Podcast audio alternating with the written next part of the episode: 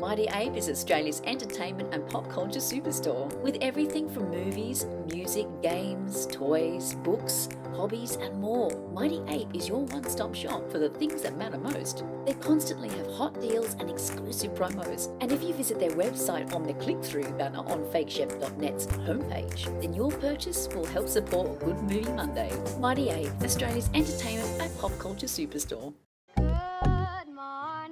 Good morning. Good morning. Good morning. Morning. Good morning.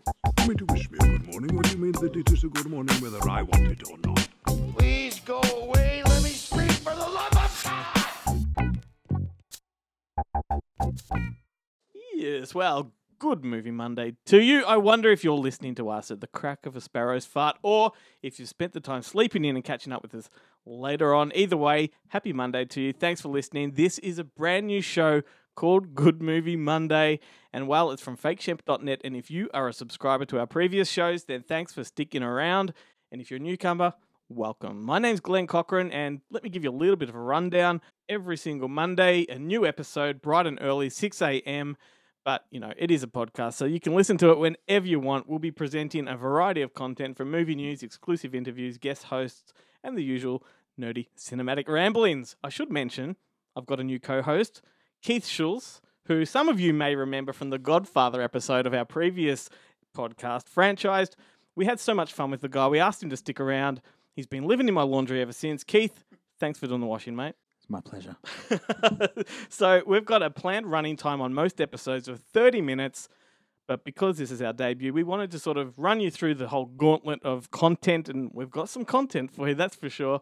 And so this one is going to run over time without a doubt. So stick around, because we have Jarrett from the Odd Podcast coming along to give you the rundown on what's happening across home entertainment. Screen Realm from up in Sydney are going to hit you up with a regular segment. The chairman of the Australian Film Critics Association, Adam Ross, is going to have a word with you. And of course, I'm going to be speaking to the one and only rock and roll horror icon, Rob Zombie. So Keith, let's get started. What's news, mate? Well, new James Bond film, Glenn, No Time to Die. You know, I'm a fan. The official runtime has come in. one hundred sixty-three minutes, mate. That's a long time. It's it's, it's long. It's That's ten minutes shy of The Godfather. You know, the thing about this particular James Bond film is it's been nothing but concern for how long now. Like, this has been a very... It's this... been years. It's been getting on for five since the last film came out. I think it's been in production for about three. But the turmoil with this but one. Yeah, it's like Apocalypse Now and steroids. um, I actually, I was listening to an interview with one of the writers, Robert Wade, yep. one of the writers in mm. inverted commas, and um. He was saying that they originally pitched their idea, and because the idea was so shocking, the um the, the producers said yes and then lost their bottle and decided to back away, then went with Danny Boyle. And then when Danny Boyle didn't work out, they've gone back to this guy and his partner and gone, we're going to do this again. So I'm um, as a fan, I'm kind of nervous as to what the shocker is, yeah. but we're going to find out. But it's almost it's close to three hours in length, so... going to be a disaster or something great. You know, I think I always think personally it's kind of dramatic to say things like, you know, um, I'm scared about this film, but mm. I am concerned about this yeah, one. Absolutely. However, having said that, recently there's been a few little updates here and there that kind of instill a bit more confidence back into it. I think the Billie Eilish song's gone a long yeah. way to sort of renew the confidence, but... Yeah. You know what, that runtime thing then just undoes all the good they've been doing in the last few months. Oh, absolutely. You've it's got the gender politics going on with it. And mm. James Bond is now a wounded animal. Did you read that? Yeah. What does that even mean? Oh, gosh, I, I shudder to think. Does that mean he's going to be moping around for the entire film? Yeah, Danny will probably pout. You know, a few, few, few martinis. You'll probably be... going for the Kleenex in the in the Aston Martin. But you know what? Having said that, we're going to be there on opening night. Oh, I'll be there, absolutely. Yeah. I mean, we, it's a given. I'm going to be there. So I'm looking forward to it, obviously, because it's a Bond film.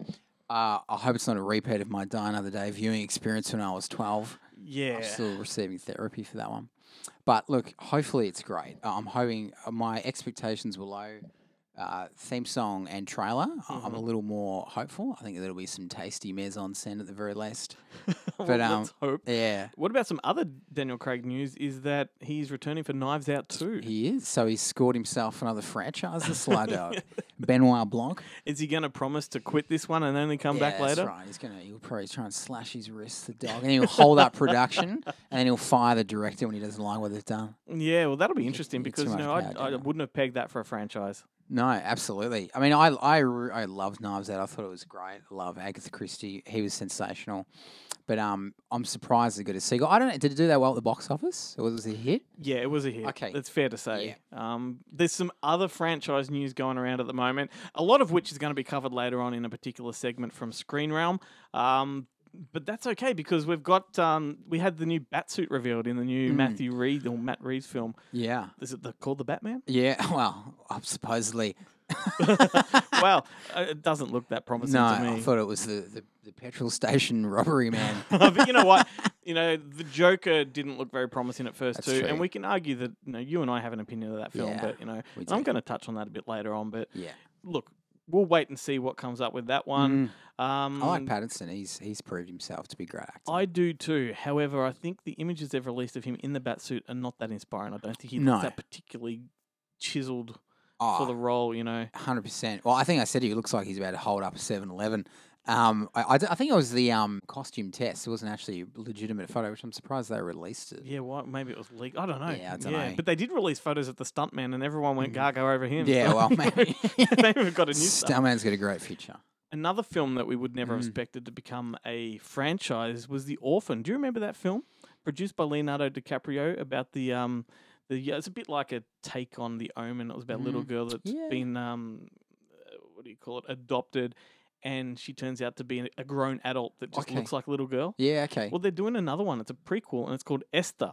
So okay. this takes this is ten years after that movie got released that wow. really no one remembers. Yeah. Case in point, you didn't yeah, really know very what I was talking vague. About. Yeah, and such a strange thing to that's continue. That's really weird. So yeah. anyway, that's coming. Okay. Get excited. Yeah, can't wait. Maybe there'll be another one called Greta. Oh, man. Look, there's there's, there's some uh, other other stuff we can talk about. One particularly juicy thing, but mm. we'll get to that in a little bit. Uh, I want to quickly talk about some things that are coming out at the cinemas this week. So if you're thinking of heading out to the cinemas, this is what you've got on offer. Honeyland, which is a new documentary. Mm. Um, it's, again, essentially a portrait of a beekeeper. It's a movie about a beekeeper. But um, Alex, one of our reviewers at Fake Shemp dot net, reviewed it. Here's a quote from him. Honeyland has even more to offer than, enga- than an engaging story, simultaneously being gorgeously shot, testament to the natural world. So, wow. you know what? It yes. doesn't grab me, but you know everyone's raving about some it. Some pollen in there, action. Yeah. Now, Dark Waters also opens up. This is the new one by Todd Haynes, who directed Far From Heaven and Carol, and one of my favourites, Velvet Goldmine. Um, stars Mark Ruffalo and a whole lot of others. It's essentially Aaron Brockovich light. Okay. So it's the true story of how Teflon came undone. It became the new asbestos, essentially. Yeah, do you remember okay. all that? Yeah. Yeah, yeah so yeah. it gives you the backstory okay. on the, the law case that came against yeah. them. Uh, side note, the Teflon that you use now is safe. Like, you know, you don't have to worry. You're not going to die. Yeah. Got another film coming out called Downhill, which I saw this one recently. You did. This is actually fantastic. Yeah, no one would have thought it. It's uh, it's a remake of a film called Force Majeure.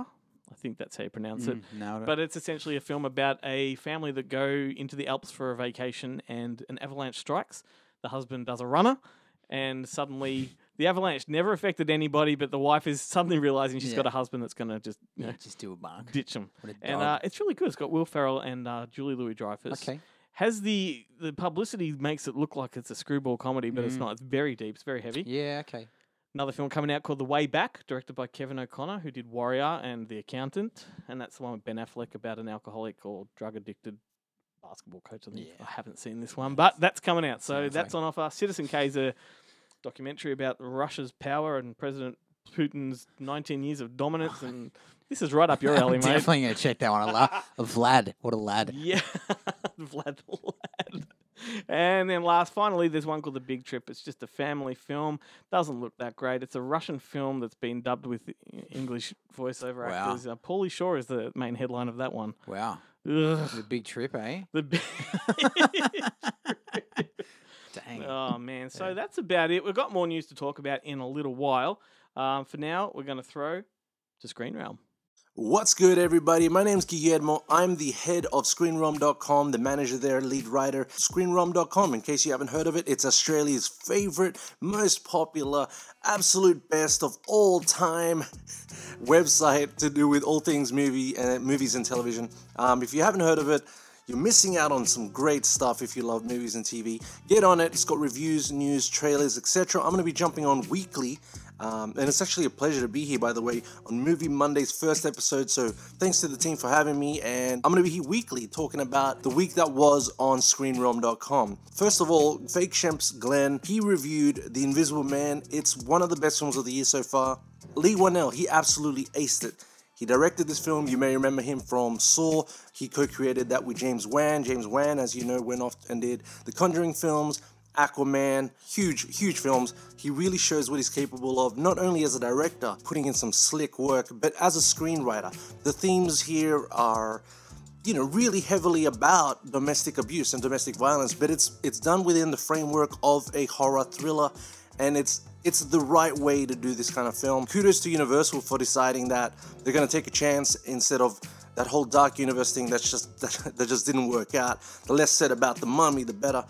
But absolutely, go check that out. Glenn gave it five stars. Check out his complete review. The Invisible Man, by the way, hit Australian cinemas on February twenty-seventh. So if you're listening to this not long after the first episode of Good Movie Monday dropped, I suggest you go to the cinema and check it out ASAP. The other review that we've had this past week is by John Noonan, and he reviewed Guns Akimbo, starring Daniel Radcliffe. Now, this is a nutty, nutty, nuts film. Daniel Radcliffe, he wakes up with two guns bolted to his hands. John gave it three out of five, calling it a silly but fun time. Not a big release for Guns Akimbo. Only one day it was given. Australia had event screenings on February twenty-eighth. So if you're hearing this, you missed out. If you were on Screen Realm dot com all the time, following Screen Realm on Facebook, Twitter, Instagram, you would know. You would have known that Guns Akimbo had its uh, one-day screenings. But nevertheless, it will be on D V D, Blu-ray, et cetera shortly. And we suggest you check it out as well. There was also some big news developments as well that happened over the week, and we cover a lot of news, so Lucasfilm has put a new Star Wars feature into development, although a lot of them have kind of stalled, or there's just been no word on them since. This new project hails from director J D Dillard, who's made two small genre films with fantasy um, street film called Slate and a small horror film called Sweetheart. That Now that horror film, by the way, shouldn't be called Sweetheart, but it should be seen by everyone. It's a little monster film of a girl on an island with a creature in the water. Definitely check that out if you can. It's called Sweetheart. So this director, he's been tasked with a new Star Wars film, and he's got screenwriter Matt Owens, who's written for a couple of shows, Luke Cage, Agents of S H I E L D. They're going to be tackling a new Star Wars film. There's not much to go on in terms of details, although word is that it's going to be taking place on the hidden Sith planet of Exegol, which we visited in Star Wars The Rise of Skywalker. Nor is it known whether this will be a theatrical feature or a Disney Plus movie. I drew up a bit of an article as to what's going on in the Star Wars universe, so definitely check out that article. It's called New Star Wars Movie in the Works, What Lies Ahead for the Galaxy, and I also give a bit of a summary as to what's going on with some of these projects and whether any of them will actually come to life. Sticking with Lucasfilm for a bit, turns out Indiana Jones five, which has been in the works for years now with Spielberg attached, is no longer going to be directed by Steven Spielberg himself. Variety broke the news, and the report is that Spielberg will be staying on as a hands-on producer, but he wanted to pass along Indy's whip to a new generation to bring their perspective to the story. That's a quote. Now, there's a new director in talks to take the helm, and that is none other than James Mangold, fantastic director of Ford v Ferrari, Logan, Uh, Walk the Line, Copland, a number of great films. He may be the guy that's going to direct Indy five, although who knows what's going on at this point. That release date has been pushed back so many times. The current release date has got going on July ninth, twenty twenty-one. So stay tuned on that end. Make sure you go to Screen Realm to read that whole article. Like I said, Screen Realm also covers television, and one of the news stories that came out recently was that H B O has reclassified the Watchmen series as a limited series. Now, that basically means it's not one hundred percent that there's going to be a season two, but there's still hope that it will continue, but it might actually become an anthology series, kind of in the vein of True Detective or Fargo. We also had some big trailers come out in the last week. Trailer for Run arrived. The plot follows a wheelchair-bound homeschool teenager who begins to suspect that her mother, played by Paulson, is keeping a dark secret. if that's even her real mother. It looks like a nail biter, and Paulson looks to be having fun in this kind of role that she's really good at, so check out that trailer if you haven't. Another standout trailer is for an upcoming Australian film called High Ground, starring Simon Baker.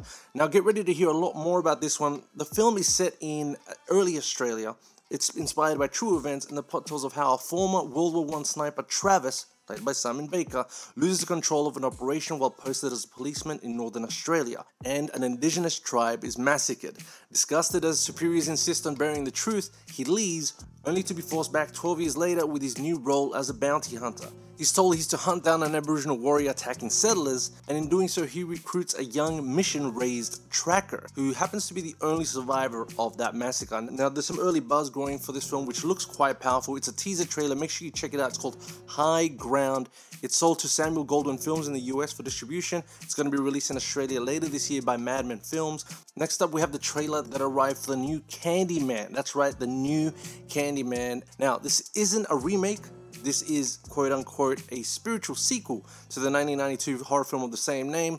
Get Out, and Us filmmaker Jordan Peele, he produces and co-writes this one. It's a new take on the horror legend, which tells of a vengeful ghost that has a hook for a hand and slaughters those who summon him by saying his name five times. Yahya Abdul-Mateen the second, who you may know from Watchmen, Aquaman, Black Mirror, playing an artist that's exposed to the urban legend of Candyman and decides, hey, I'm going to dig into that as material for my paintings. Which, okay, no prizes for guessing how bad of an idea that is. The trailer gives away quite a bit. At this point, it's hard to know how much of that is actual spoiler territory, but it's surprising amount of footage and surprising amount of plot that's actually in a first trailer. But it looks good. I'm looking forward to that. Make sure you check out that trailer. Also, there's a lot going on at Screen Realm, guys. Bloodshot. We have a ticket giveaway happening for Bloodshot. Vin Diesel starring action sci-fi film comes out on March twelfth in Australian cinemas everywhere, and we've got tickets up for grabs. So make sure you go to Screen Realm dot com and you hit our win section. We always have giveaways going on. We just recently wrapped up ticket giveaway for The Invisible Man. By the way, again, I'm going to say that one more time. You should go see that film if you're thinking about it. Even if you're scared, go see it. Be scared with the crowd. We also have the Netflix March release schedule, so get your March schedule and start taking notes. Finally, Screen Realm has a subscription box service, and it's taking Australia by storm. Screen Batch. If you haven't heard of it, Screen Batch is a subscription mystery box service for screen lovers. You get movie tickets, you get Blu-rays, you get merch every month delivered to your door.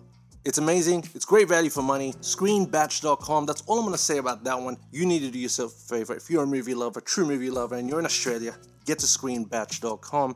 That's it for me, guys. It's been a pleasure to be on the Good Movie Monday podcast, episode one. I'm going to be here weekly, so stay tuned. Join all of us. If you haven't joined Fake Shemp, if you haven't joined All Things Good Movie Monday, if you haven't joined Screen Realm, Screen Batch, there's plenty of social media accounts that you guys need to be following to stay up to date with all the latest. Thank you. I'm out. We interrupt this program to bring you a motivational message from Wes of Scarefest Television. Helen Keller once said, "Optimism is the faith that leads to achievement.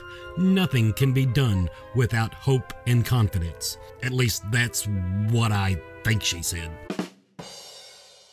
Welcome to P E Class. I'm your host, Jarrett, and I'm inviting you to get physical like Olivia and talk media like Stuart Littlemore. Remember that guy? He hosted Media Watch on the A B C from its very inception in the late eighties right through to the late nineties, and in my heart of hearts, he's the only Media Watch host. Anyway, there's no stretches required and no strain supplied, so please don't pull your groin, as this is not that type of segment. Each week, I'm going to give you a heads up as to what's headed out to home entertainment this week. First up, I'm going to discuss ViaVision, and they've got two releases coming out on Blu-ray and D V D. They've got In the Line of Fire, which they're calling a special edition release.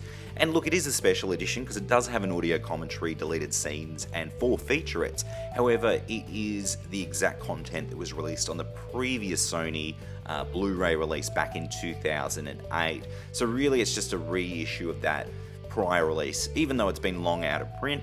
Um, and it's good to see it back in circulation. It's a shame that it doesn't have a new scan because it is starting to look a lot older uh, now that we're in such this, you know, phase of four K as well as this phase of Blu-ray. The master is pretty rough. Anyway, In the Line of Fire is a fantastic film with Clint Eastwood and John Malkovich. Uh, thoroughly recommended, and this is a great opportunity to pick it up in H D. uh, and with the special features as well. Also coming out from ViaVision is The Big Chill on Blu-ray and D V D. Now this has been available for God knows how long on D V D locally. In fact, I could tell you probably from nineteen ninety-nine to two thousand when they did the fifteenth anniversary D V D release. However, this is the first time the film is coming to high definition in Australia. First time it'll be available on Blu-ray, which is terrific, and it utilises the same H D master that Criterion used for their release in the U S and the U K. Um, it is sans the special features of the Criterion release, although it does contain uh, deleted scenes and a retrospective documentary from nineteen ninety-nine um, titled A Reunion. Uh, those features were on the D V D, and the Reunion uh, documentary's been upconverted to ten eighty i, so it's still good to have some of the special feature content there, but in all honesty, it's just great to have Lawrence Kasdan's Big Chill on Blu-ray locally, so that's very exciting. Now, coming out from Shock this week, we've got Brad Anderson's The Machinist with a terrifyingly skinny uh, Christian Bale. It's a fantastic film, um, possibly, in my opinion, Brad Anderson's best film, um, which is a big call because I really like Session nine. Please go back and listen to uh, the Fake Shemp podcast where we talk about The Machinist. I think it was, uh, not The Machinist, sorry, Session nine. It was Rewind and Digress. I don't know the episode, but just, just pump that into the Google and you'll get the goods. Uh, so that's coming out on Blu-ray, and that'll be the first time the film's been released to Blu-ray locally uh, and being reissued, obviously, on D V D. It used to be with, I think it was with Transmission or Rialto back in the day, and available through Paramount. Anyway, it's back on Blu-ray and D V D, which is exciting news. However, it is part of the Cinemacult range, but it doesn't actually feature any special feature content, so that's a bit of a shame, but not a big deal. Uh, moving on, the other Cinemacult release from Shock this month is Dazed and Confused, the Richard Linklater absolute classic. It's coming out on Blu-ray and D V D. This film has been forever available. Um, it's an odd pick for Cinemacult to do, in all honesty, because I think you could probably walk into any cash converters anywhere around Australia and probably find a copy of Dazed and Confused on D V D or Blu-ray. I think Universal have even put it out a bunch of times with different, you know, jackets. They've refreshed it to be part of a certain line. Um, but anyway, it's back out there on Blu-ray and D V D, and one thing that I will say in Cinemacult's defense, because a lot of people do attack them, is the fact that they do offer great titles at a very budget price. So if you're not interested in special features or the latest four K scan and you just want the movie on Blu-ray or D V D at a really good price, then Cinemacult offer that. And every now and again, Cinemacult will have an international exclusive. Um, you know, sometimes it doesn't go exactly how you would want it in terms of aspect ratio framing. For instance, April Fool's Day, film opens in scope and then moves down to something like one seventy-eight to one or one eighty-five to one and ends up um, cropping out some of the action. Obviously, it was like a broadcast master or something, so it was somewhat disappointing, but they were first to market with it, so look, you know, I'll give them that. Anyway, other titles coming out from Shock this week that aren't Cinemacult titles include A Night at the Roxbury, which I believe is making its international Blu-ray debut. I, one hundred percent it has not been released in the United States. I don't think it's been released in the U K, and I don't know if there's any other territory that's had it yet. But uh, Shock are putting that out on Blu-ray, and that's going to be exclusive to J B Hi-Fi, and it's also being reissued on D V D, so that's exciting. Um, What Is Love? It's A Night at the Roxbury on Blu-ray. Also coming out on Blu-ray and D V D from Shock is the Bruce Willis, uh, who else was in it? Um...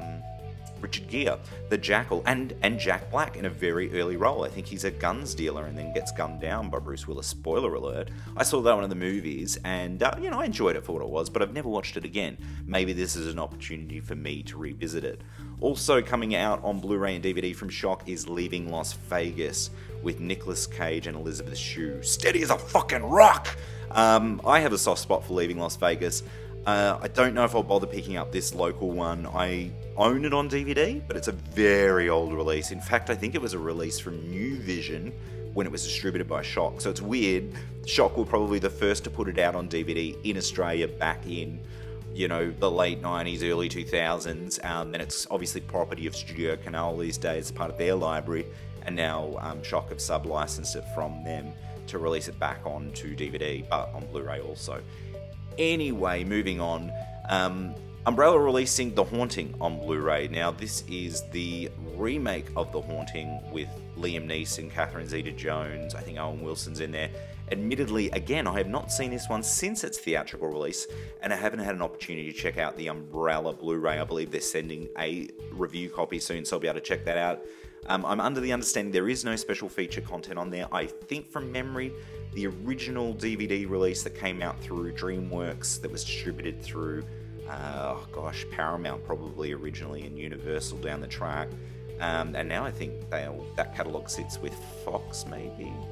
Um, that's a very good question. Anyway, um, I haven't seen it since then, so I'm keen to revisit it, and I'm keen to see what this H D master looks like. This is also, I believe, the international Blu-ray debut. It certainly is not available in the U S or the U K, but who knows? It could be available in Germany, because the Germans love Blu-ray. They don't necessarily love super high definition, because a lot of the time sometimes when things get released exclusively in Germany on Blu-ray, they can be up converts from S D masters, so it's not always, you know, oh, Germany's got it on, you know, H D, so why can't we get it? Sometimes there's some dodgy stuff going afoot.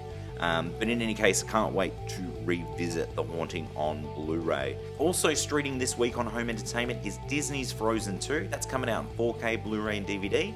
And Roadshow's twenty-one Bridges, and that's coming out on Blu-ray and D V D. Anyway, that's me, and uh, I look forward to talking to you next week all about physical entertainment. It's so damn good to have Jarrett's voice back on the microphone. He hasn't gone anywhere. People might be like a bit worried that you're the new Jarrett, but you're not. Oh, I could never replace the great man. And he'll be sitting in with us on the mic every now and then, so we're looking forward to that. And the voice you heard before Jarrett was Wes Forsyth, the host of Scarefest Television from Kentucky, and uh, imparting his motivational words of wisdom upon us. Uh, anyway, let's talk about some shit movies that we've seen in the last few weeks. Your specialty, Glenn. Well, you know what? He's not wrong. What have you seen lately that is really shit? What have I seen? Well, look, I reckon the last film that I saw that I thought was pretty average was Last Christmas at the Mate, cinema. What are you talking about? No, it was a turkey. And I no, absolutely loved Last Christmas. It's a turkey you wouldn't eat if it was served to you on Christmas Day. Well, you I, loved it. I said I, this is no surprise to me. Well, consider that it was also the, the film that came after Paul Feig's previous disaster that was Ghostbusters two thousand sixteen. Yeah. So look, the man's just the man just on it is on a skiing on a you downward know, slope that I, keeps getting steeper. I loved it. I thought it was charming. Charming? Yeah. Yeah. Okay. That's one word for it. I liked you know I like Emilia Clarke. She's nice. She's, you know, she's got a twinkle in the eye. But well, you know, the egg's on your face because director Paul Feig will be on this show to talk about Last Christmas yeah, uh, in several weeks' time. Paul, I'm sorry, mate. Shall I, shall I play this grab back to him? Yeah, play it. Just, you know. Yeah, let's hope it was. Okay, so Last Christmas, that's that's the turkey you've seen. Yeah. Um, I saw The Irishman. That Nah, I'm just pushing Keith's button there. Mate, please. The Academy, if you're listening to this, you guys are disgraceful. Ten nominations, no win. That is that is a disgrace. It's disgusting. It's I, net- you know what it is? It is ageism. And Netflixism. Yeah, that's right. Yeah. Well, I saw A Hidden Life, the new Terrence Malick film. Absolute turd. You're not a fan of Terrence? I hated this yeah. film. Oh, you were telling me about it. Yeah, if you go to fake shemp dot net, you can read my review. I do justify my, my opinion. Mm. Um, yeah, terrible. But uh, Doctor Dolittle outdoes I... it in shitness. I... I actually want to see it. I want to see the great doctor in action just, just to see if it was as bad as he said it was. And everyone is saying it well, was. Yeah, you, you can take all of our words for it. I don't think I've seen one positive thing said about this film. Can I can I weigh into this, though? Because the ultimate turkey of twenty nineteen, or is it, can maybe it came out. The ultimate turkey of the last decade has got to be Cats, which you yourself, I believe, enjoyed. The proof is in the pudding here, mate, because I did enjoy it. And the fact that the Astor are selling out midnight shows yeah. to it, it says everything. It's the new Rocky Horror, mate. Yeah, mate. It's because you had a word in that guy's ear, mate. I don't know what it is. No, look, I, I think even in my my review, I called it a pretty terrible film. Yeah. But it's it's compulsive. Like it's, it's just charming. You cannot look away. It's That's that, right. you know, it's that disgusting road accident that you just got to watch. That's right. It's like a Macca's burger that you've left in the fridge. Breakfast in the morning, you take a bite, you hate yourself, but you finish it. Exactly right, mate. That's right. So anyway, this is where we throw to Adam Ross. Adam is the chairman of the Australian Film Critics Association. Uh, most weeks he's going to swing by with a few recommendations. So let's check out what Adam has just seen. Hi, it's Adam here from Adam's Just Seen. I wanted to talk to you about The Lodge. The Lodge is a new horror film by director Veronica Franz and Severin Fiala. It is their follow-up to Good Night Mummy, uh, another spooky tale. Now, why I like The Lodge, uh, well, look, I actually love The Lodge, is that it is kind of like fits firmly into that realm of A twenty-four horror. Now, this isn't an A twenty-four horror, but what is that realm? That realm is kind of auteurs. Think of, you know, things like Hereditary, Midsommar, The Witch. These auteurs mining really dark material, not holding your hand, kind of thinking that, you know, that you're a, an old school genre, genre fan, and they want to spook you. They want to be bleak. They want to be dark. They want to be uncompromising. And The Lodge fits firmly into that realm. Uh, this movie is bleak, right? It is so bleak that I loved it um, because I love bleak movies. I love movies that scar. David Fincher is my favourite director, and he said that's why he wanted to make movies, to scar people, and The Lodge scarred me uh, just because this relatively uh, simple or deceptively simple tale of two kids who were questioning their new stepmother, who also survived a doomsday suicide cult. Um, it's just so effective, and it kind of plays like a demented Wes Anderson movie in a sense. It's got this dollhouse aesthetic, and there's a sense of isolation and dread, and it just escalates. Some people might find it repetitive, they might find it slow going. Uh, look, I'll pay those concepts, but I just think that the movie is headed to such an interesting place, and a place of such duplicity and moral complexity, uh, to the tune of me having two or three pints afterwards discussing, you know, about what was right and wrong and what was going on here. And, you know, this kind of concept of the unreliable narrator is stretched to breaking point here, really effectively though. And so, look, for me, The Lodge is the kind of movie that I absolutely love, um, because it is, you know, meticulously designed, expertly performed. I think that Riley Keough here is just, you know, she's the centerpiece, the anchor of this movie, and she's doing brilliant, terrifying work, and this is going to be a fantastic calling card for her. So if that sounds like your jam, run and go and check it out, because it's only on in a couple of cinemas, and it'll probably be in home video, and you've probably got a sixty inch and it'll play well. But I loved being absolutely trapped in the cinema, in The Lodge. So highest recommendation from me, four stars. Uh, I could almost hear a five if I go and check it out again, but the first initial viewing for me was just super, super effective. Um, scared the shit out of me, and, you know, gave us an absolute classic Riley Keough performance. And that's all from me for this week. I will catch you next time. This week on Scarefest Television, we talk to paranormal investigator Dan Klass. Dan is the owner of the famously haunted Hinsdale House in Hinsdale, New York, and is the host of Within These Walls on the VidiSpace Pay-Per-View Network. Join us live this Friday at nine p.m. Eastern Time Zone at scarefest radio dot com or via Facebook and Twitter by following The Scarefest. So over the past few weeks, we have been having an ongoing debate on social media about which is the better beverage, the coffee or the tea. Tea. And we put up a poll on the Good Movie Monday Facebook page. Keith, the the crowd has spoken, mate. Mm. Do you want do you want to hear the results? Oh, look, sure. Okay, so coffee wins sixty-four to thirty-six percent. Granted, we only had fourteen votes. Yeah. So fourteen. No, hang on. So let, let's say let's say about eight misguided votes. six six. I'm gonna go. I'm just assuming six troopers. You have impeccable taste. Well done. Well, I look. I'm gonna stick to my guns, mate. Coffee is the uh, the unsung hero here. That's right. You know what Glenn did? Glenn created bogus Facebook accounts in the morning. Got a, got a cup of Earl Grey and then went voted coffee just to spite me. Yeah, well, look, just for transparency, we're both drinking cups of tea right yeah, now. We so. are. See, so I say, I, man, I'm telling you.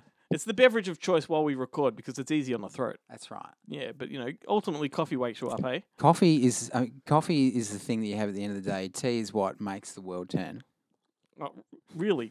That's well, right. and, and if you want to hear more of our coffee talk, the uh, the Facebook page, Good Movie Monday, we have a whole debate on this, and we, yeah. we pair the ultimate movie with the ultimate beverage. Yeah, it's actually it's, it's a helpful user guide. It is, it's a very helpful user guide, so check that out. And now we're at the moment everyone's been waiting for. I think this is the reason everyone has come to this podcast. Let's Let's take a listen to Rob Zombie. This is the guy, rock and roll star, movie director extraordinaire. He's the guy behind The Devil's Rejects, which is a, a modern-day masterpiece. That was, of course, the sequel to House of a Thousand Corpses.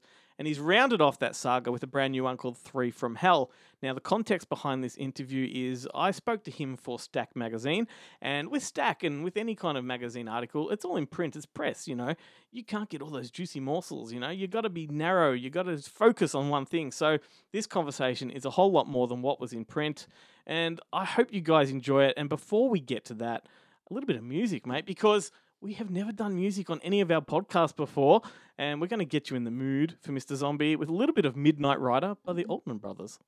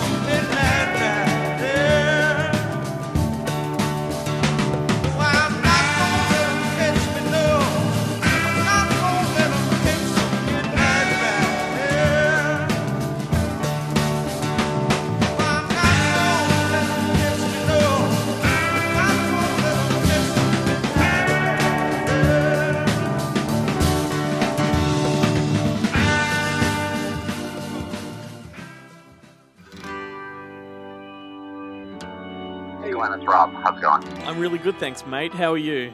I'm doing well. I'm doing well, thank you. All right, let's get started. I'd like to begin with a fairly broad question about this deliciously depraved world that you've created. Sure. Where the hell did the Firefly family come from? Well, they all started, truthfully, from my brain in the way I remember portions of my childhood. I gotta be honest. Say the character of Otis. I based him loosely. Uh, there was this family in, in House of a Thousand Corpses. Otis is an albino, which is sort of a thing that I sort of stopped doing after a while with his character, but it started that way. And I went to school with this, these three brothers, they were, and they they looked like Otis. There were three like white-haired, like total redneck albinos, kind of like Johnny Winter, and that kind of like inspired that character. So it was always stuff like that. Just You know, I grew up around you know, carnival people and the way they would act and the world they were in. And it's just, yeah, it's just taking pieces of my life, piecing it all together and creating these characters. I love that. And you've continued the story so fluently with the new film, especially considering that The Devil's Reject felt so final and poetic in its conclusion. What inspired you to return to the story? Well, I mean, what inspired me to come back to the story is, in a way, in the story. You know, as the years would go on, the characters kept getting more and more and more popular, so they would never go away. They never seemed like, oh, these films I made like fifteen years ago or twenty years ago. They always seemed so popular. Like every time I'd play a concert, there's guys in the crowd dressed like Captain Spaulding. Every time I'd meet a fan, they'd go, check it out, my tattoo. They'd have a tattoo of a baby or something. Like the characters just would never go away. And they started becoming like weird cult figures. And I thought, well, that's kind of what would have happened to Otis, Baby, and Spaulding in the movie world too. You know, because they're such colorful figures that had they survived, they would have been like, like you know, like Charles Manson and the family. They would be these cult icons. And that's what started me thinking about the, the idea for the movie. It's funny you say that because I've experienced that firsthand when I was uh, at a screening at the Astor a few years ago in Melbourne, uh, where you attended a Q and A. The place was just pulsating with energy. Yeah, it was really weird because I hadn't seen the movie in a long time at that point. And we were doing some random screenings. We did the one, that one there, and we did one in Paris and a few other places. And everywhere we went, it was like that. And I didn't even know if people outside of America even knew about the movies, truthfully. And to be able to basically go to any country and sell out these screenings and have the fans react like that was kind of blew me away. That must be an amazing feeling. Yeah, it's great. And with the ever-changing cinema landscape, is making movies getting harder or is it easier? Uh... I wish I could say it was easier, but it's not. It's getting harder. I, I don't know. Actually, I don't know if it's getting harder. It's always been hard. So maybe it's exactly the same amount of hard it's always been. It's, you know, just going to a studio or someplace with a crazy idea. And in my case, the ideas are crazy and not exactly like what you consider commercial or mainstream. And going, I need you to give me millions and millions of dollars to do this. Insanity that had ever happened. Like I cannot. Sometimes I can't. I, I'm like I can't believe someone gave me all this money, but I'm happy to take their money and I'm happy to do it. Do you continue to do it because you love making movies, or are you compelled to do it, or is it a little bit of both? Well, I, I just love doing it. I mean, I can't stop. It's like I just think of what happens is my brain never stops. So I think of an idea. I go, God, that would be a fucking cool movie. Let's do it. Like, and it just starts and it just starts. I just I can't stop. You know, I want to keep doing it as long as there's the opportunity to do it. Because I, I love taking, like, you know, I love, it's the same way with music. You know, you, you think of, you, you start writing a song, you just have this really basic idea of nothing. And then you jump ahead to playing that song in front of one hundred thousand people somewhere. And you go, wow, what a crazy trip, man. And it's the same thing with movies. You know, you start, you start writing page one, and you have this kind of half-assed idea for a movie. And then you're at the premiere of the movie, you go, wow, there it is. It's really a cool process. What's your favorite part of that process? Is it the writing, the shooting, the editing? Um, all three of those. Anything that's creative, I love. Um, I like writing because I'm left alone. It's just me by myself and I can do whatever I want.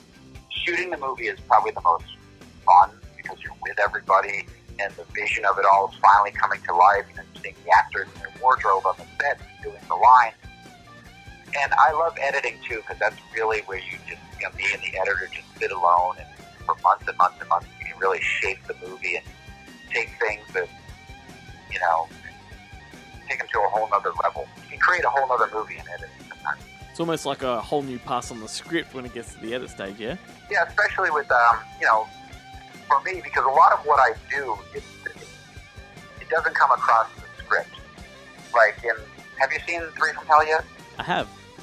Okay, so like say the scene where Otis and Baby and Foxy kill the warden and his family and the one girl's running down the street naked and stuff. You know, it doesn't say in the script, oh, that's going to be in slow motion and there's a Slim Whitman song playing and it's going to, you know, it doesn't it doesn't say that. It's only in my head.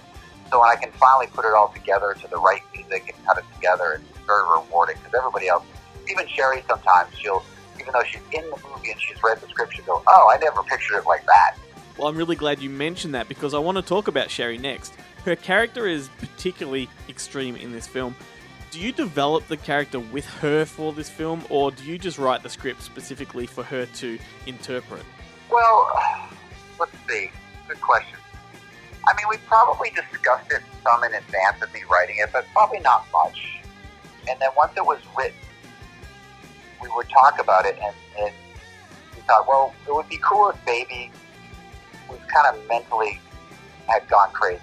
So she's sort of all in a different reality from everybody else. That was about all I, all I would say. And then, however it, it went, Sherry would come up with it on her own. Like, she did all this crazy stuff that's not in the script. Every time, like, she comes bopping into a room, singing a weird little song, or the way she said things or did things, that's all her. That's all her creating that stuff. That wasn't in the script. You know, she just took the lines and ran with it. She, she sometimes she'd tell me, she's like, "Oh, I, I'm gonna think, I'm thinking of doing it like this in this voice." And Adam's like, "Great, let's do it." But that that was all her creation. Oh, cool. Well, well, that kind of makes sense. I guess she kind of co-owns the character now. Yeah, I mean, and, and even with certain scenes, like there'd be a scene. There was one like when she kills the guy by the soda machine. It was written completely different, completely different. And she's like, "I don't really want to do this. I don't think it's right. I don't think it fits the character anymore. Let's come up with something new." So the way the scene is in the movie, we just sat down that night, figured out the whole scene in like five minutes and shot a completely different scene. We sort of like said the lines back and forth, and everybody remembered them.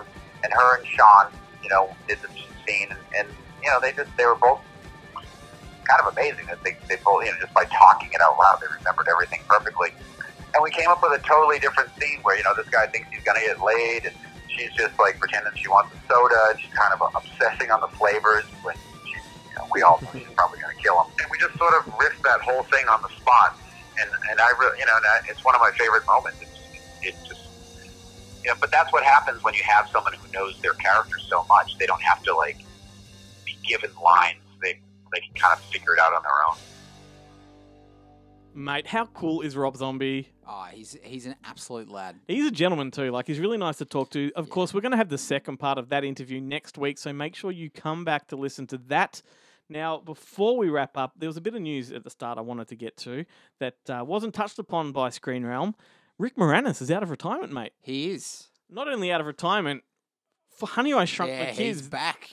There is an, this is interesting because this is a, a new sequel. They're calling it a Lego sequel. Wow. This is a new term they're throwing around. I don't like it. No. I get it, but I don't like it. I don't get it and I don't like it. It's essentially when they're creating a sequel that's been so many years since the previous yeah. that they've kind of got a reboot at the same time. I guess the Vacation movie was a Lego sequel. Yeah, or Mary Poppins. Yep, yeah. absolutely. Yeah. So that's what this is. I don't like the term. They should throw it in the bin. But Rick yeah. Moranis, this is not the project I would have thought he'd come out of retirement for. No. And I have a sneaky suspicion he's going to be in the new Ghostbusters and they've just not revealed it. I think it's going to be a little surprise. Yeah. Because why would he come out for Honey, I Shrunk the Kids? That's right. Yeah, I agree. I mean, what was the last thing he was in? Uh, the last thing he was in, ooh, that's a good question. I think it was the third Honey, I Shrunk the Kids. Okay, wow. Um, tragically, his wife passed away. Yeah. That's why he retired to look after the kids. But he hasn't actually gone anywhere because he's been releasing country albums. Yes, really? Yes. You can look oh, that up. It's I, hilarious. I'm going to, as soon as they're we're not, finished. They're not comedy. No, I'm sure they're not. Yeah. I'm going to check it out. And apparently in several interviews, he said that, you know, he's just never come out of retirement because nothing has tickled his fancy. He's not opposed to it. Yeah. And suddenly they throw him Honey, I Shrunk the Kids four. He was waiting for it. Josh Gad's in this one playing, you know, his son from those previous films who's yeah. now grown up making the same mistakes all over again. Wow. Oh, well, yeah. The son becomes the father. Yes. Anyway, so I just wanted to touch upon that because I don't think any other podcast in the world is really going to be just talking about that one. I don't think so. Rick Moranis, we salute you. well, well before, done. Before we wrap this baby up, um, should we talk about some recommendations? Every episode, Absolutely. Before we leave, we're going to have some recommendations, just one each, movies that you can watch over the week. Look us up on Facebook and, and talk about them. So, Keith, do you want to get us started? I do. So my first recommendation for you beautiful people is going to be the nineteen seventy-three classic The Day of the Jackal, directed by Fred Zinnemann, who made From Here to Eternity, A Nun's Story, my personal favourite with Audrey Hepburn. I think I got that title right. But yeah, this is a great film. It's actually, I think it's a forgotten classic. I don't know how many people watch it. I know there was a remake, I think in ninety-seven with uh, Bruce Willis, Richard Gere. Absolute trash. Don't bother if you have. Forget about it and watch this instead. It's a great film. Uh, Edward Fox plays a stone-cold bastard killer, um, just ruthless. So he's hired to kill De Gaulle in, in, by um, uh, French dissidents in nineteen sixty-two, I think, so just before Kennedy. Fascinating, brilliant procedural uh, cat and mouse game. Michael Lonsdale plays the copper who's assigned to get him. It's got maybe one of the greatest film props in history, an incredible sniper's gun. I'm telling you, if I could own a prop, it would be this bad boy. And I tell you that Edward Fox can shoot a watermelon from at least a couple of hundred yards away. So people get on it. It's a great rainy day, lazy Saturday afternoon movie. It's a perfect tea film. Edward, Edward Fox is brilliant. Underrated actor, underrated performance. It's great from go to woe. So I'd say this is a dead set stone cold classic. Wow, there you go. And you watched that recently, didn't you? I did, yeah, a couple of weeks. Couple All right, weeks well, ago. I've got what you would call a long black. This movie is uh, my antidote to The Joker, because you and I were not huge fans of The Joker. We no. thought it was quite contrived. I preferred it when it came out in nineteen seventy-six with Robert De Niro. Yeah, exactly. Or even like a couple of years ago when Joaquin Phoenix was actually in You Were Never Really Here. Yes. This film is the film he should have won the Oscar for. There was no mention of it no. at the Oscars, but this is a film you want to get on. It is a very dark Scorsese-esque kind of film. It's almost noir, and he plays pretty much a, a down-and-out hitman who sort of um, rescues young women from the sex traffic trade. And he rescues one particular girl that her story sends him on a spiral.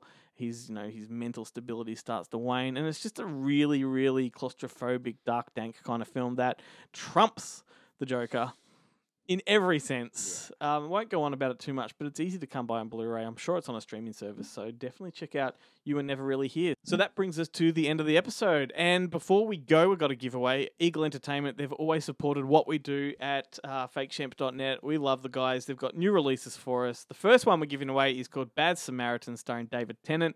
Unexpectedly directed by Dean Devlin, who is Roland Emmerich's right-hand man on all those blockbusters like um, The Day After Tomorrow and... Uh, What's another one he's done? Independence Day. Exactly, yeah. So classics. We've got that one to give away. It has been widely received very, very well, and I think you've got a doozy over there.